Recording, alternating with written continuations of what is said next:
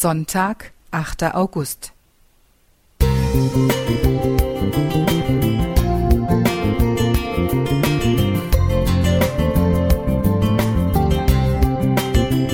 Ein kleiner Lichtblick für den Tag.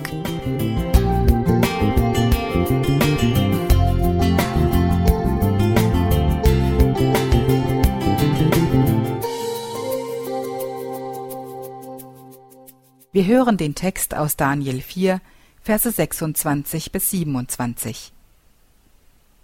Denn nach zwölf Monaten, als der König auf dem Dach des königlichen Palastes in Babel sich erging, hob er an und sprach Das ist das große Babel, das ich erbaut habe zur Königsstadt durch meine große Macht, zu Ehren meiner Herrlichkeit. 1935 schrieb Bertolt Brecht das Gedicht Fragen eines lesenden Arbeiters. Es beginnt mit der Frage, wer die Stadt Theben eigentlich erbaute. In den Büchern würden zwar die Namen von Königen stehen, aber die wirkliche körperliche Arbeit hätten doch wohl andere erledigt. Auch Babylon wird angesprochen, mit derselben Frage danach, wer die eigentlichen Arbeiter dieser mehrfach neu erbauten Stadt waren. Nun gut, Brecht sah die Sache mit dem Wiederaufbau Babylons klassenkämpferisch. Er ironisiert. Nicht Nebukadnezar hat gebaut, sondern seine Sklaven.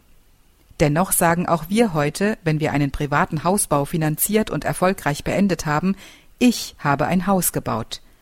Dabei haben wir wahrscheinlich nicht jeden Stein, Ziegel oder Balken selbst in der Hand gehabt. So mag auch Nebukadnezar auf der Zinne seines Palastes gestanden haben, wie im Eingangstext beschrieben – Voller Befriedigung schaut er auf die Stadt, die von seinen Vorfahren und ihm zu dem momentanen Glanz geführt worden war. Wenig später fällt der König unter ein göttliches Strafgericht. Was war es, das Gott nicht gefiel? Es waren der Stolz, die Selbstherrlichkeit und Überheblichkeit des Königs. Aber andererseits kenne ich das Gefühl Nebukadnezars nicht auch?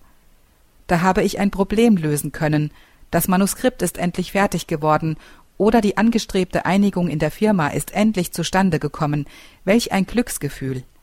Sind das nicht Situationen wie bei Nebukadnezar?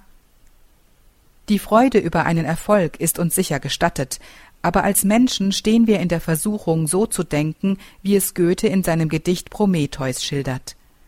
Hast du nicht alles selbst vollendet, heilig glühend Herz? Wer so denkt wie Nebukadnezar oder Prometheus, der lebt gefährlich. Seine Arroganz und Selbstverliebtheit werden Gott nicht gefallen, und die Einbildung der eigenen Kraft und Klugheit wird sich rasch verlieren. Lieber Gott, ich danke dir, dass so manches in meinem Leben mit deiner Hilfe geglückt ist, und ich bitte dich, hilf mir, dich nicht zu vergessen, wenn ich auf der Zinne des Erfolgs stehe. Heinz Witrichowski Musik